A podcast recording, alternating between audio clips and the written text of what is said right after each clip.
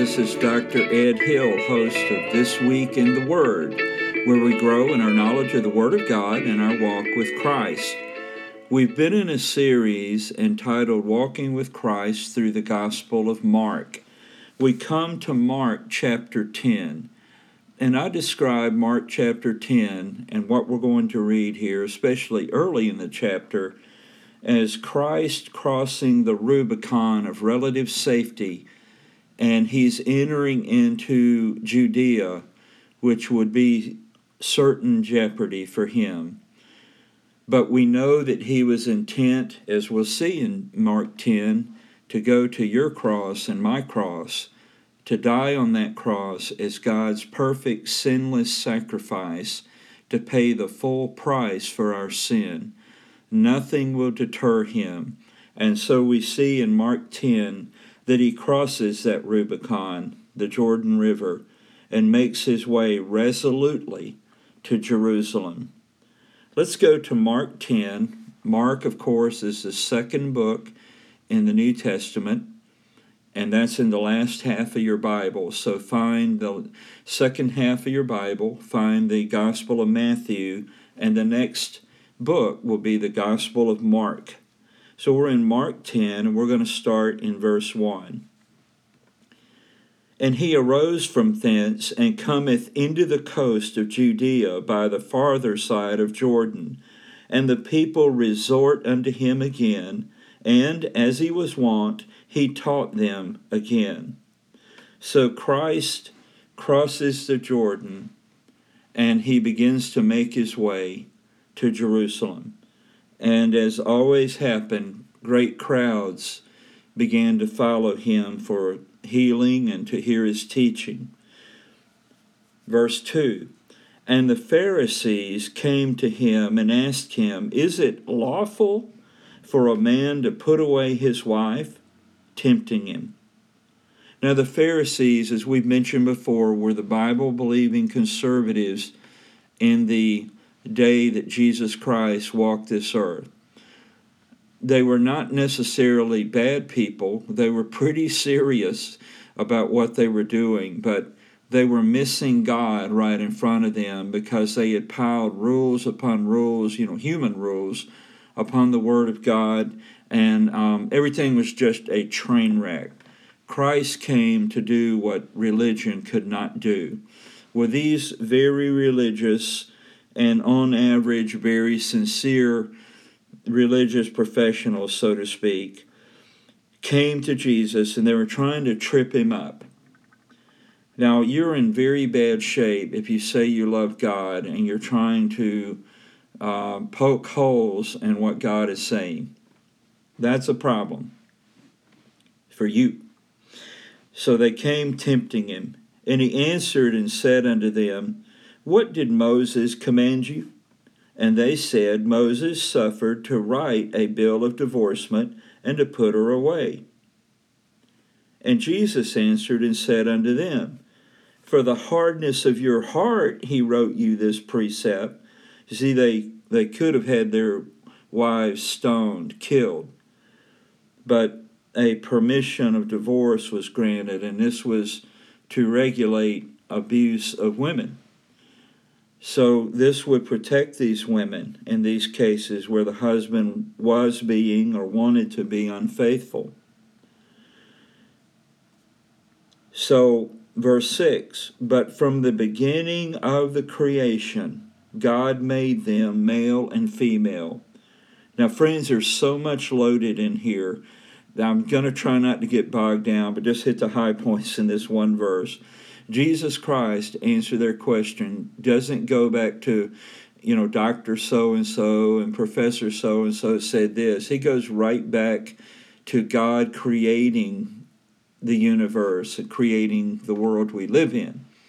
Jesus clearly believes that God the Father and, and actually Christ Himself created what we everything we see out of nothing that we see. And he goes back to the point of creation and says, God made them male and female. There are no other genders here. There, there's nobody transferring from one to the other. God made people male and female. This is how the world works best.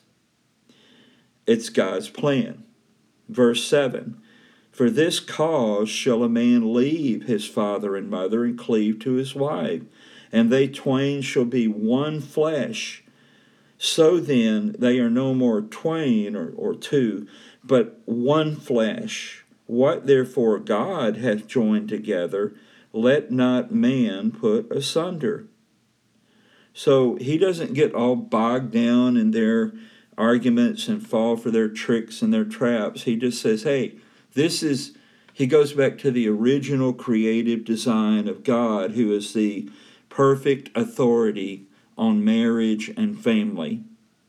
So if you are struggling with issues there, I encourage you to seek the counsel of a godly Bible believing pastor or a, a Christian counselor who actually uses the Bible in their counseling. And you can have your uh, questions and issues resolved biblically through the love of Christ. But the perfect plan God made is male and female in marriage as God created it. But then we see that he not only speaks on marriage, but the family. He speaks on children. So we see here next, um, and I'm not even getting into the whole divorce and remarriage thing uh, because I'm trying to stay true to the text here. He only addresses that answer.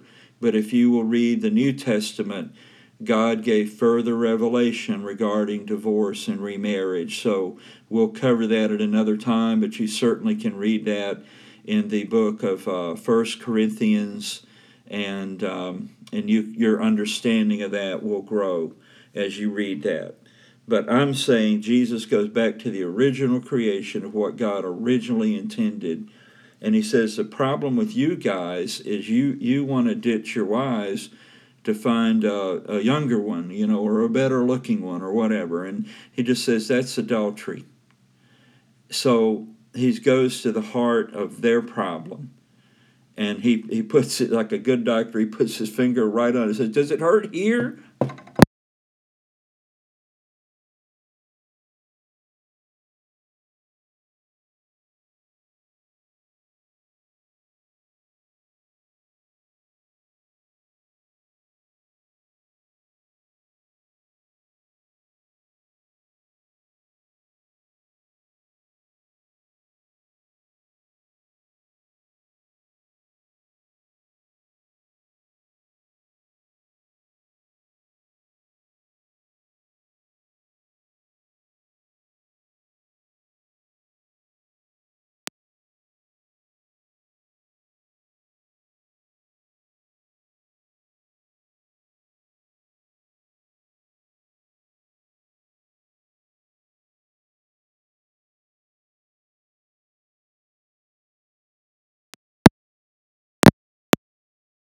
Woman shall put away her husband and be married to another. She committeth adultery.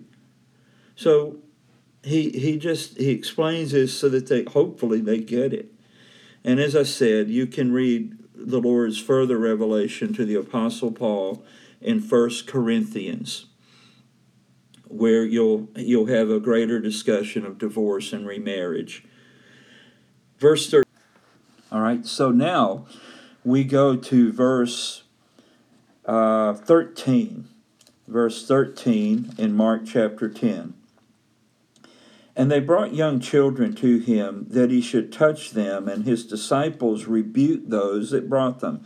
Sort of like, hey, hey, hey, get those kids out of here. This is Jesus. Well, that was not a good thing to do. Verse 14. But when Jesus saw it, he was much displeased, and said unto them, Suffer the little children to come unto me, and forbid them not, for of such is the kingdom of God. Verily I say unto you, whosoever shall not receive the kingdom of God as a little child, he shall not enter therein. And he took them up in his arms, and put his hands upon them, and blessed them. Jesus is such a great example and, a, and our great God. Even two of our presidents um, that I can think of had children in the White House, and they would often come into meetings or into the, um, uh, like in President Kennedy's case, into the Oval Office. Uh, President Lincoln didn't have the Oval Office, but uh, had an office in the White House itself. But uh, his young son was welcome, and he never ran him out. And Jesus, Jesus here shows his heart not only for marriage, but marriage and family, marriage and children. And I would say this to you if you want things to go well for you in life from this point forward, to the best of your ability with God's help, following Scripture, pattern your marriage and your family and your dealing with children after God's original plan. And that's what Jesus goes back to. Other versions of that and adaptations of that and changes to that. If people go down those roads, things are not going to go well. If you want your life to be blessed, as these children were blessed, find out what the pattern of God is and follow that pattern. That's how you get the blessing of God. And if you need help with that, a godly Bible believing pastor, a Christian counselor who counsels using the Bible can be of help to you. Verse 17 and when he was gone forth into the way, there came one running and kneeled to him and asked him, Good master, what shall I do that I may inherit eternal life? And Jesus said unto him, Why callest thou me good? There is none good but one, that is, God. Now, what the rich young ruler, that's what we often call this person here, he was very well respected and high ranking in his synagogue and his um, you know, his community and business and among his family and all that. When Jesus said this, what I think that rich young ruler should have said is, Yeah, but you're God. but he didn't do that. So Jesus answers back in verse 19 Thou knowest the commandments do not commit adultery, do not kill, do not steal, do not bear false witness, defraud not, honor thy father and mother. And he answered and said unto him, Master, all these have I observed from my youth. Now, a lot of times when preachers and teachers deal with this passage here, they get onto this guy saying, Yeah, but he was a complete hypocrite, and he was this and he was that. I think that he's sincerely trying to live as the best he understood the right kind of life, but he knew something was missing. Like one of the church fathers said, there's a God shaped vacuum in our hearts and our hearts seek to fill that vacuum until eventually, hopefully, we find God and God fills that vacuum. That was this guy. Even though he was religious and well respected, a leader among his religious community, and uh, fabulously rich, apparently, which was very well respected among um, the people of his day. They figured, hey, if you're being blessed like that, that has to be from God, you must be doing something right. You're going to see how that plays in here in just a minute. So, Jesus focuses on the six commandments that have to do with how people live their life and how they treat people, okay? But Jesus didn't bring up yet the four commandments that deal with one's relationship with God. So the guy's saying, hey, everything I, I know to do is how to treat people, I do the right thing. Now, Jesus didn't put him down here. This is so neat. Verse 21 Then Jesus, beholding him, loved him and said unto him, One thing thou lackest. It's sort of like he's saying, Okay, you ask, and I'm God, and I'm going to tell you what's holding you back. The one thing that's holding you back is this. Now, by the way, I think this can be the problem of a lot of people, what Jesus is going to say. It, but you know what? Your problem may not be this, it may be some other thing. If you're not a Christian, there's something holding you back. And it, it, it is usually a particular sin or something in your life that's a stronghold that keeps you from yielding your life to Christ. So Jesus is going to tell him the answer to what he asked. Now, by the way, when you ask God a question, you better be prepared for the answer because you're going to get, if you're sincere, you're going to get a truthful answer. So here it goes. Then Jesus, beholding him, loved him, and said unto him, One thing thou lackest. Go thy way and sell whatsoever thou hast, and give to the poor, and thou shalt have treasure in heaven. And come, take up the cross, and follow me. Verse 22 And he was sad at that saying, and went away grieved for he had great possessions. Have you figured it out? Jesus puts his finger, like the great physician, on the one thing holding this guy back. And, it, and he's going to tell what it is. I want Jesus to explain this. So let's read further. Verse 23 And Jesus looked round about and saith unto his disciples, now, let me stop just a second. I, I want to really, really emphasize here that the rich young ruler that came to Jesus asking that question, I mean, he was a soul winner's perfect opportunity to lead somebody to Christ, right? I mean, textbook opportunity. What do I need to do to have eternal life? Wow, you don't hear that a lot. Perfect question and he was a grade A, number one, blue chip, five star prospect to get saved and be a great Christian. But Jesus tells him what his problem is, and he doesn't want to do that, and he walks away. So sad. All right, verse 23 And Jesus looked round about and saith unto his disciples, How hardly shall they that have riches enter into the kingdom of God. And the disciples were astonished at his words. You remember I said that the Jewish people, uh, you know, the people who followed the Bible believed that if you lived right, God would bless you. And the more you were blessed, well, man, you must really be living right, doing something right. And I think on average, God does that and God blesses us, and when we live right, good things happen. But it doesn't keep bad things from happening to people either. And everybody who loves the Lord is not fabulously rich like this guy was.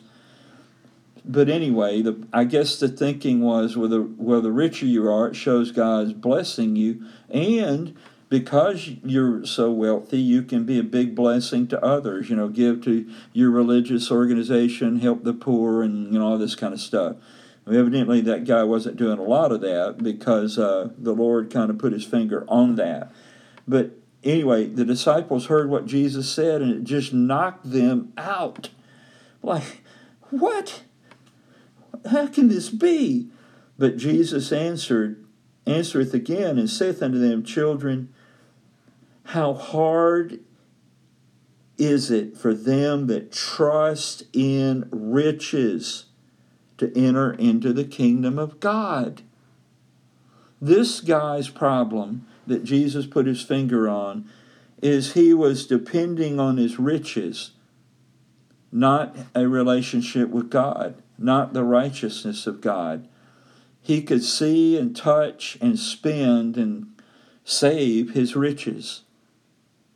But in order to have what he said he wanted, those were in his way.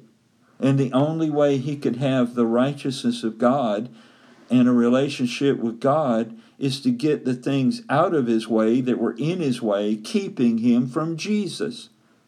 But when Jesus told him exactly what his problem was, trusting in riches, he walked away grieved. I hope you're not like that no matter how much money you have or don't have, no matter what your circumstances are in life, don't let anything or anyone or any situation or any sin stand between you and coming to Christ. Because what's on the line is your eternal salvation. That's what's on the line. And Jesus just said he's trusting in his riches. He can't enter into the kingdom of God trusting in his riches. Verse 25, and here's one saying of Jesus, I bet you've heard. And he, I think he says it for effect. Although I've heard people try to explain how this is possible, I don't think that's Jesus' point. Jesus' point is to give them an absurd illustration so that they get it. And when I read this, let me go ahead and say some people have said that, well, this was a small door in in a large city gate that people could go through like at night when the gates were closed. But for a camel to go through, you'd have to unload everything on the camel and squeeze it through and all of that. And that's maybe there was one of those. I don't know. The only problem is nobody's ever found one. Doesn't mean it didn't exist. That's usually the explanation for what Jesus is saying. But I think he was giving them a, a ridiculous illustration so that they would go like, wow, completely impossible. Uh, here's what he said. Verse 25 It is easier for a camel to go through the eye of a needle than for a rich man to enter into the kingdom of God. I mean, he said that for effect, and it hit him right between the eyes and in the heart. And verse 26 And they were astonished out of measure, saying among themselves, Who then can be saved? And Jesus, looking upon them, saith, With men it is impossible, but not with God, for with God all things are possible. Wow. Amen. Then Peter began to say unto him, Lo, we have left all and have followed thee. And Jesus answered and said, Verily I say unto you, there is no man that hath left house or brethren or sisters or father or mother or wife or children or lands for my sake and the gospel's, but he shall receive an hundredfold now in this time houses and brethren and sisters and mothers and children and lands with persecutions, and in the world to come, eternal life. But many that are first shall be last, and the last first. You know, the kingdom of God, as the world looks at it, is completely upside down in its values. But actually, the kingdom of God, those are the right values, and it's the world system that's upside down. I hope you're living with the right kingdom in view, not this present worldly kingdom, but the eternal kingdom of God. And then your values are going to be right, but the world will say they're wrong. That's okay. You know, I'm actually excited about the day and age in which we live in because everything that used to be right is now considered wrong. But I know they're right because they're, it's God's Word. The principles and values that I was raised with, the right way to look at life and live, is now considered wrong. Um, we are becoming, as Christians, more and more unpopular. That is so exciting because there's starting to be a real difference between Christians and those who are not in the world system. And people are beginning to reject the sayings of Jesus. Jesus predicted that. If they hated me, they'll hate you. If they accepted my sayings, they'll accept yours. But if they didn't, they won't. I'm cool. I'm good with that. God will help us. Amen. And there's a bigger and bigger obvious difference between the world system and the kingdom of God. I want to be part of the kingdom of God. How about you? Verse 32 and they were in the way going up to Jerusalem, and Jesus went before them, and they were amazed. And as they followed, they were afraid. And he took again the twelve and began to tell them what things should happen unto him, saying, Behold, we go up to Jerusalem, and the Son of Man, that's, that's himself now, the Son of Man shall be delivered unto the chief priests and unto the scribes, and they shall condemn him to death, and shall deliver him to the Gentiles. And they shall mock him, and scourge him, and shall spit upon him, and shall kill him, and the third day he shall rise. Every single thing Jesus predicted right here is exactly what others did to him in Jerusalem but he went there anyway to go to our cross. But you know, even though he told them that, they they were more focused amazingly on themselves sometimes, just like we are. Verse 35 And James and John, the sons of Zebedee, come unto him, saying, Master, we would that thou shouldest do for, uh, for us whatsoever we shall desire. Now, by the way, friends, I think that can be a dangerous prayer right there if we got everything we asked for, we would be regretting a lot of things. Amen. But anyway, they, they want Jesus to pre commit, yeah, yeah, whatever you want, I'll do that. But of course, Jesus doesn't do that. Verse 36 And he said unto them, What would ye that I should do for you? They said unto him, Grant unto us that we may sit, one on thy right hand and the other on thy left hand, in thy glory. But Jesus said unto them, Ye know not what ye ask. Can ye drink of the cup that I drink of, and be baptized with the baptism that I'm baptized with? And they said unto him, We can. Wow. You know, sometimes we overrate our abilities. And I think they were. It would be way harder than they could have possibly imagined. And Jesus said unto them, Ye shall indeed drink of the cup that I drink of, and with the baptism that I'm baptized withal shall ye be baptized. But to sit on my right hand and on my left is not mine to give, but it shall be given to them from, for whom it is prepared. And when the ten heard it, they began to be much displeased with James and John. Oh man, a big fight breaks out here. Like, who do you think you are, you two? you know, and they began to probably argue about it. You know, who's the greatest, like they've already done before. We've seen that. And um, so the Lord, you know, the Lord calls them sort of like a huddle, a timeout, huddle up, sort of like that. Verse 42 But Jesus called them to him and saith unto them, Ye know that they which are accounted to rule over the Gentiles exercise lordship over them, and their great ones exercise authority upon them. But so shall it not be among you. But whosoever will be great among you shall be your minister, that is, like a, a servant. And whosoever of you will be the chiefest shall be servant of all. For even the Son of Man came not to be ministered unto, but to minister, and to give his life a ransom for many.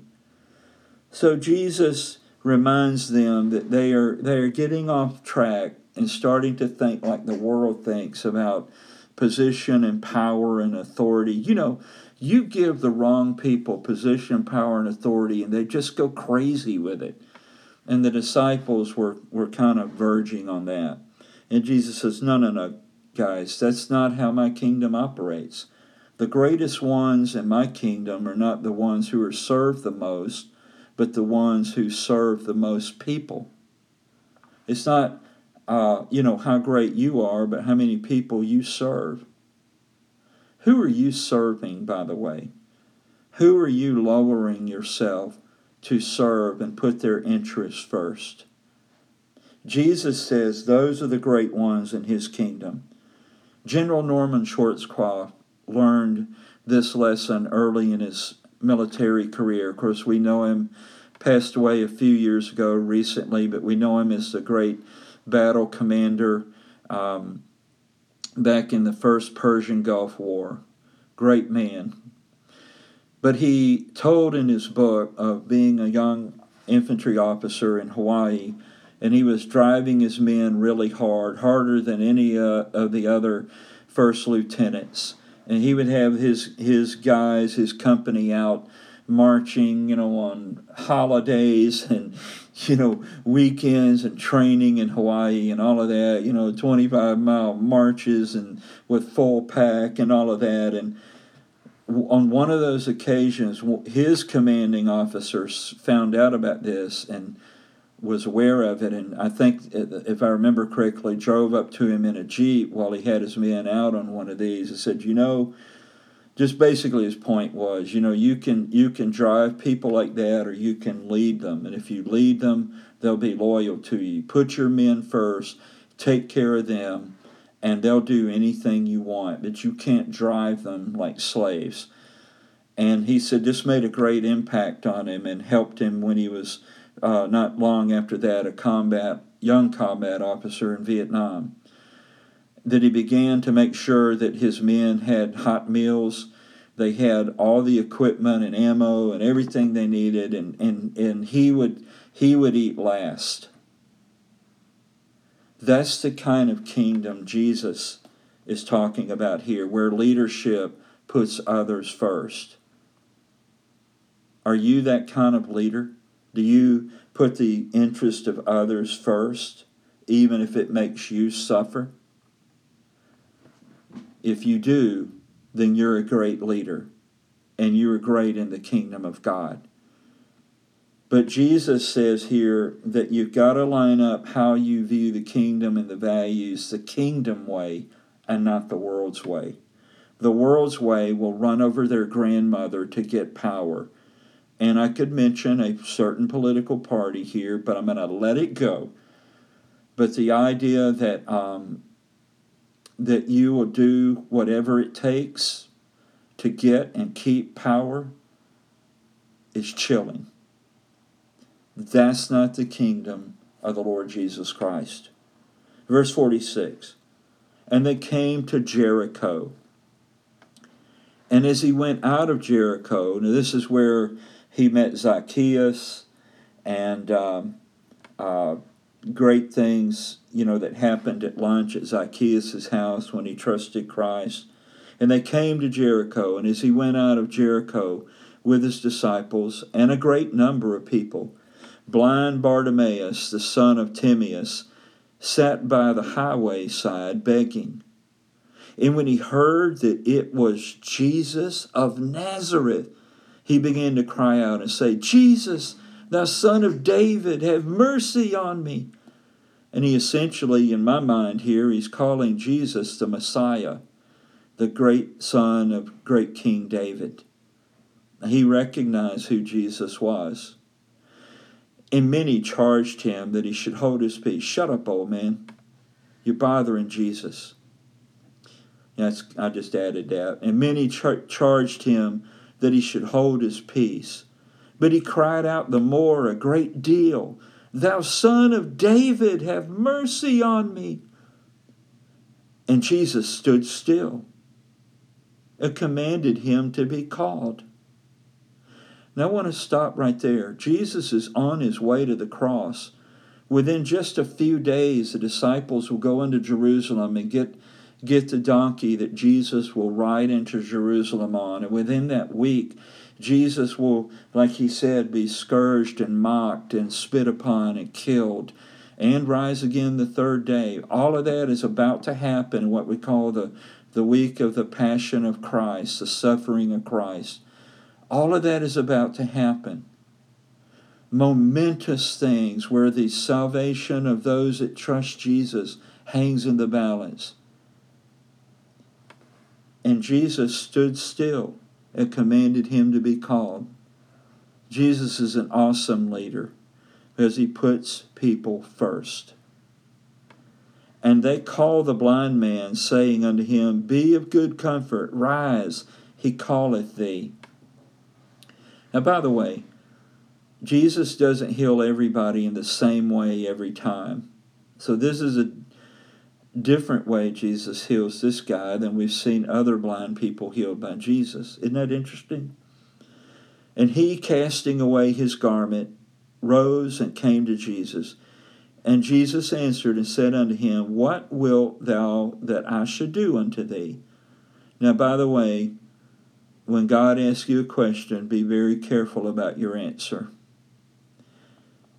The blind man said unto him, Lord, that I might receive my sight. He didn't ask to become immediately wealthy or any great person, famous, anything like that. He said, Lord, I want to be able to see again. That was a worthy request. And Jesus said unto him, Go thy way. Now notice here he doesn't touch him or anything. Jesus said unto him, Go thy way, thy faith hath made thee whole. And immediately he received his sight and followed Jesus in the way.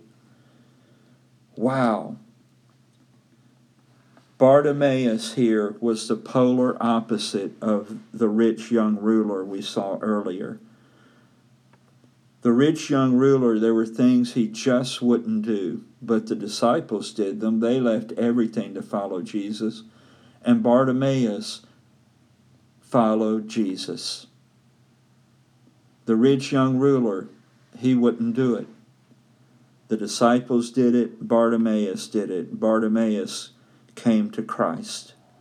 I hope today, as we have concluded chapter 10 of the Gospel of Mark, that you are seeing Jesus in a fresh, new, real way as the Savior and Lord who not only wants to be your Savior and Lord, but who wants to be closely involved in your life.